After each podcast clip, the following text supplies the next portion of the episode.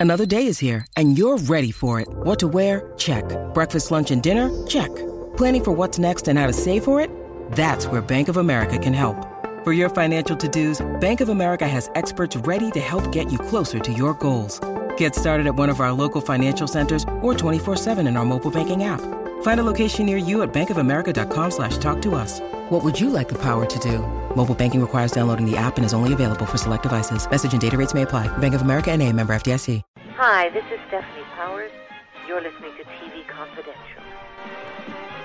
Ed Robertson welcoming you to this week's edition of TV Confidential, radio talk show about television that will welcome back Joseph Dougherty in our second hour. Joseph Dougherty, Emmy Award winning writer, producer, director, such popular network shows as 30 something, Saving Grace, and Pretty Little Liars. Joe Dougherty, also the writer of the award winning stage production, Chester Bailey. Joe Dougherty, also an unabashed fan of Columbo, both the original 45 episodes that aired on NBC in the 1970s and the 24 episodes of Columbo that aired on ABC in the late 80s and throughout the 1990s. Joe will join us in our second hour for a special roundtable discussion about the original Columbo and the ABC Columbo that will also feature David Koenig, David Koenig, author of Shooting Columbo, The Lives and Deaths of TV's Rumple Detective take a deep dive into Columbo along with Joseph Dougherty and David Koenig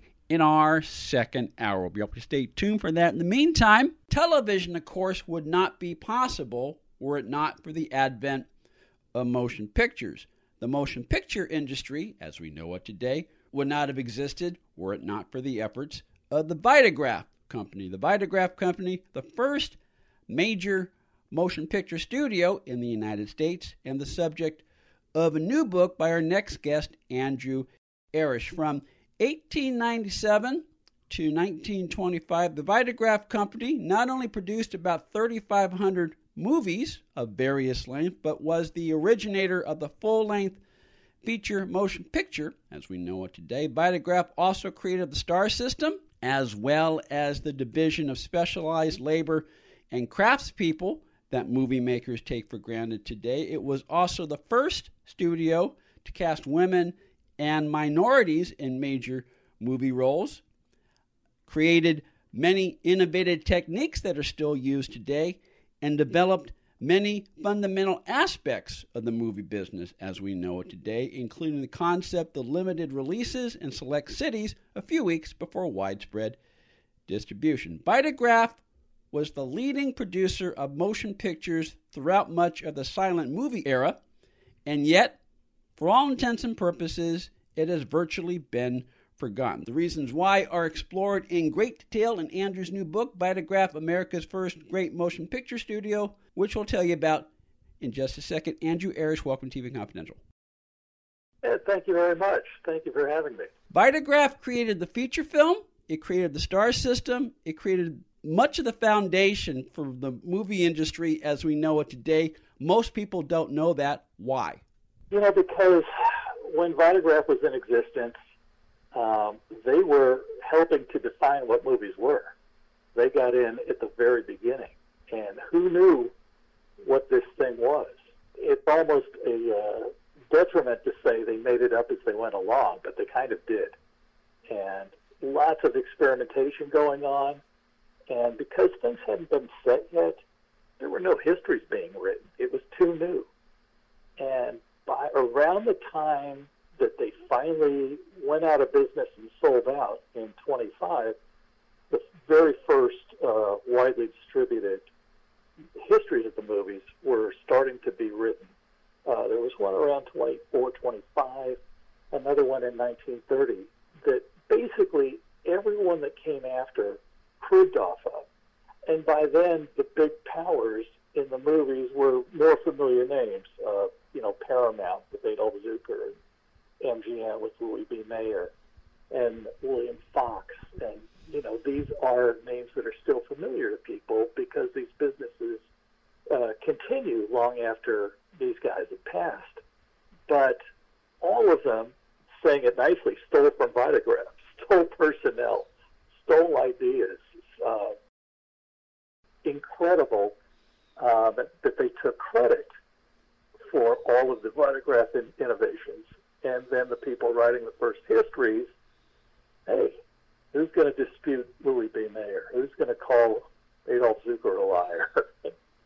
they put it down as fact. And not only that, they were not things such as the Margaret Herrick Library and other motion picture libraries, uh, which, which we take for granted today, but which has a lot of the information that dispels and and and debunks many of the myths that, that have led to uh, Vitagraph being almost a footnote. Yes, absolutely. And, and that's kind of a thing that rankles me because I grew up believing all the stuff I'm reading in the film history books.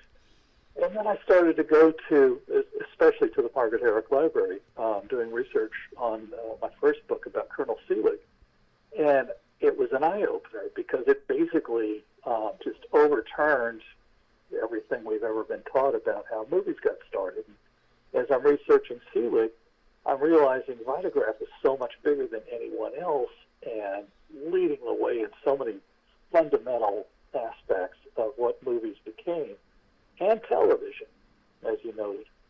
And it's great that these archives exist and that somehow business papers, all kinds of important documents, and forgotten audio interviews on tapes that no one's listened to in years and, and films that haven't been seen. I would go to archives around the world, and in some cases, you know, I, I'd request a film to look at, and the person working there would say, you know, we've had this film for 60 years and no one's ever requested it before.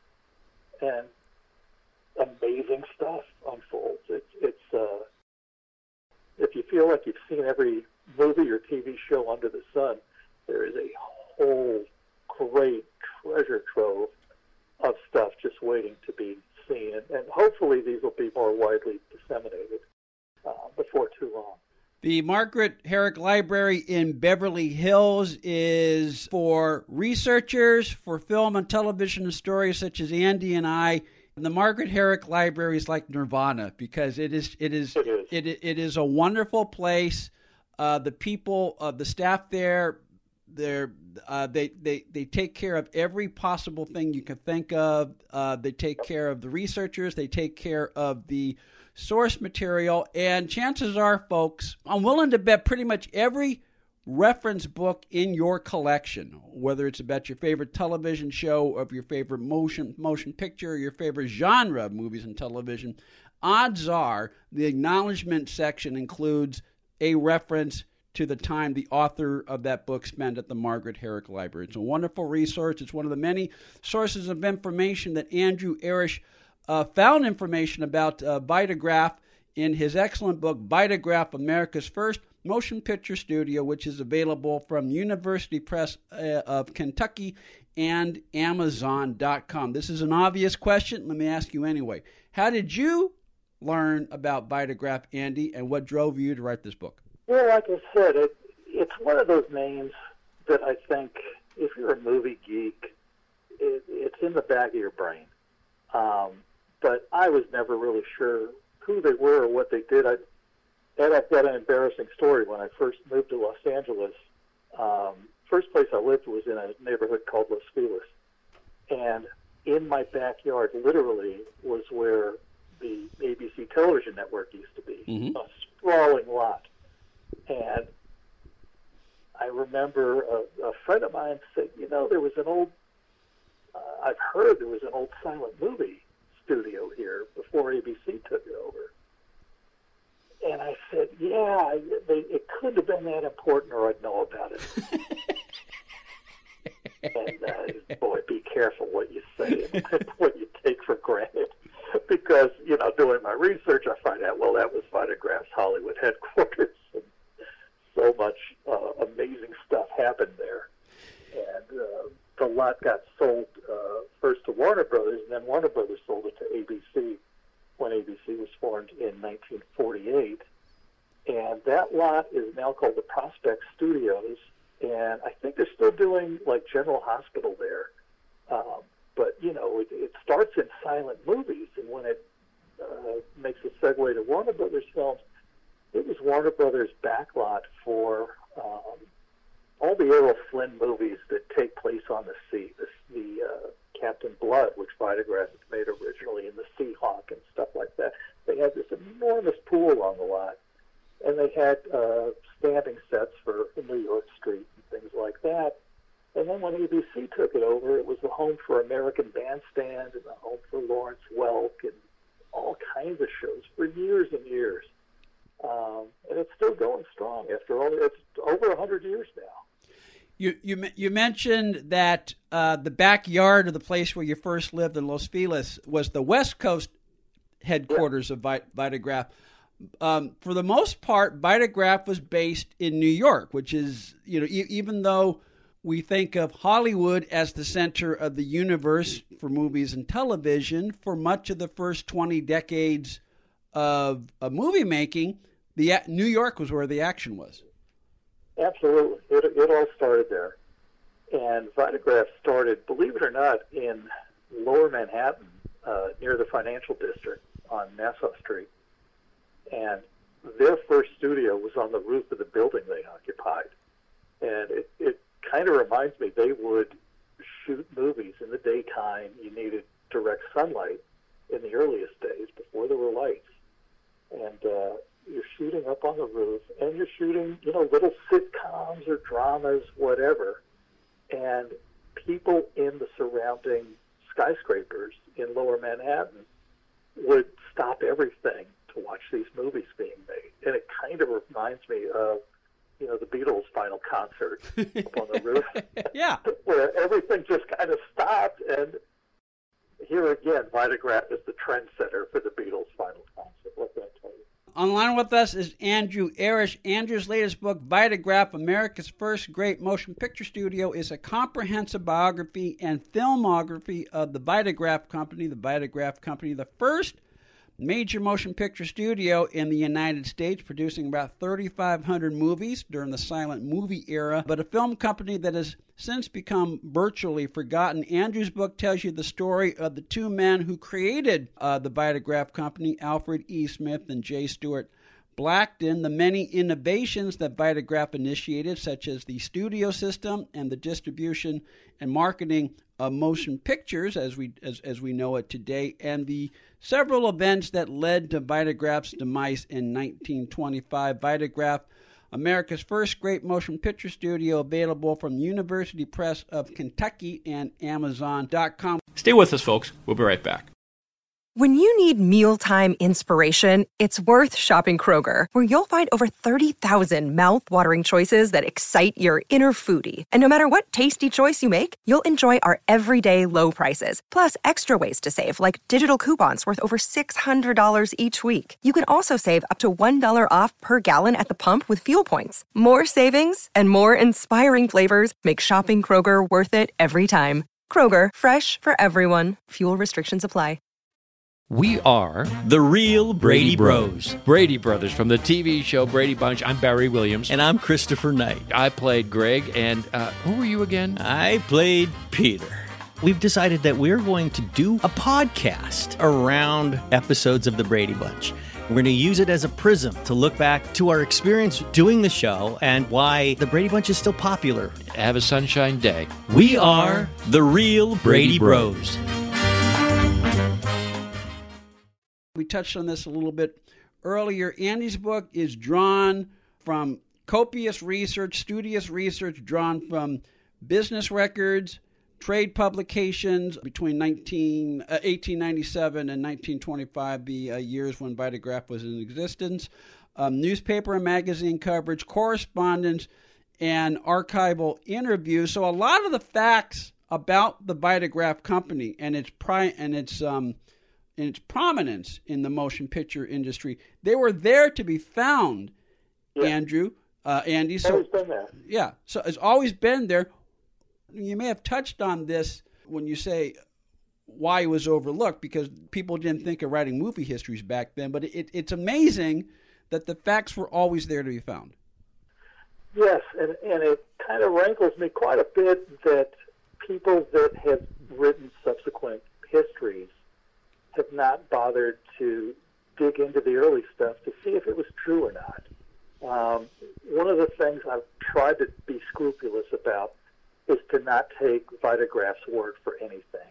Um, I like to uh, double check my sources and double check their claims. And there are several instances where they made claims for things that just weren't true. And I call them out on it in the book. And I think that um, it's something that um, all historians should do, and especially people writing about movies and TV, because there's been so much misinformation. Um, and we might as well start to get things right. And there's a lot of good stuff coming out now, and um, everyone has such great stories. Why not just tell the real stories and and you know let the people that uh, deserve the credit get it, and everyone deserves a little credit for something. Um, one of the few places where people actually know what Vitagraph is, at least know the name better than others, is in Brooklyn, where they um, started their first true studio out in Flatbush. And the only thing that's left, that the original studio got torn down about 10 years ago, a little less. The only thing left is the smokestack uh, from the power plant for the studio. It was like a three acre um, sprawling place, and it was the first place called a studio for motion pictures. The smokestack has inlaid lettering that vertically spells Vitagraph. And back in the old days, you could see that smokestack for miles around. It, it served as kind of a beacon for Mhm. people that were curious about movies and wanted to get involved. And um, a lot of local Brooklyn people became movie stars or worked in the movies, cameramen or, or film editors, writers, on and on. So, you know, history is, you know, in my case, when I moved out to LA, it was literally in my backyard. Mhm. It, it's right there, you know. It's pretty cool.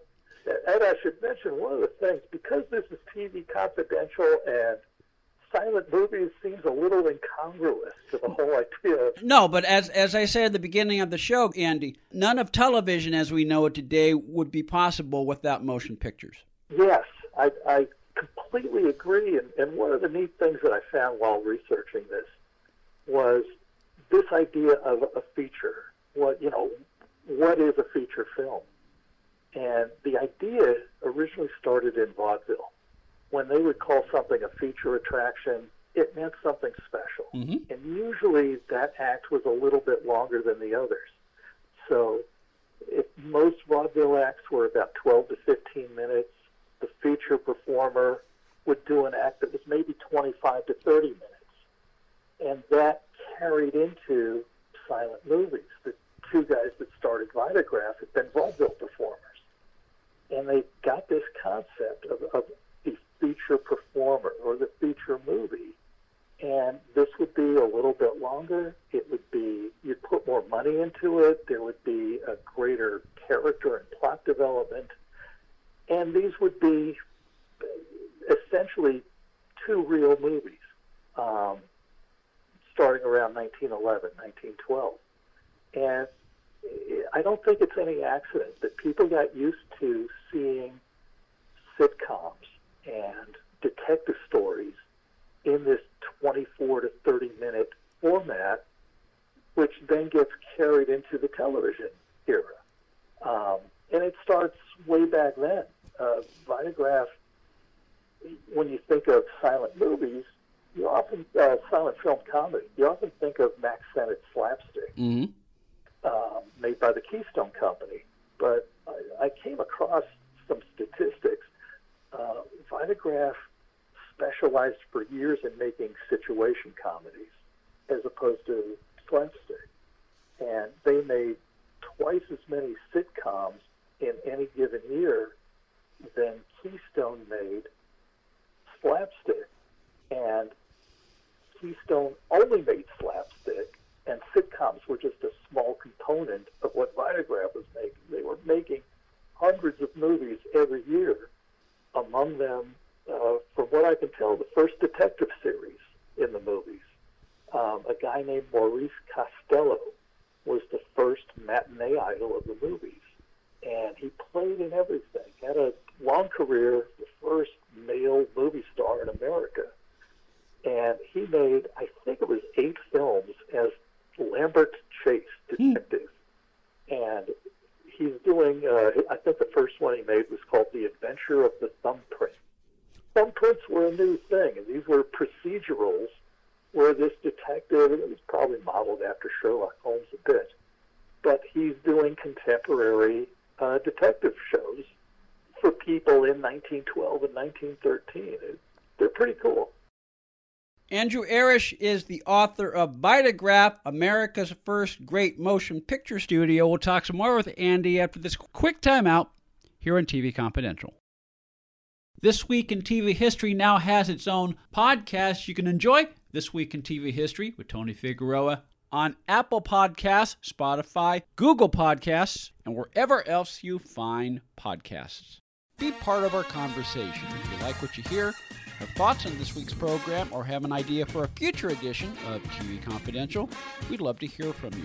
You can email us at talk at tvconfidential.net, talk at tvconfidential.net. You can also message us at facebook.com forward slash tvconfidential, x.com forward slash tvconfidential, or at TV Confidential on Instagram. And if you're listening to us on the TV Confidential podcast, please be sure to hit the subscribe button. This portion of TV Confidential is brought to us by our friends at Front Porch Realty, the community of realtors in the Northern Bay area of California that is committed to finding the solution that is best for their clients. Whether you're a first time home buyer or looking to sell or lease your property in Northern California, call Karen Strain at 415 886 7411 or visit frontporchrealtygroup.com for more information on how they can help you.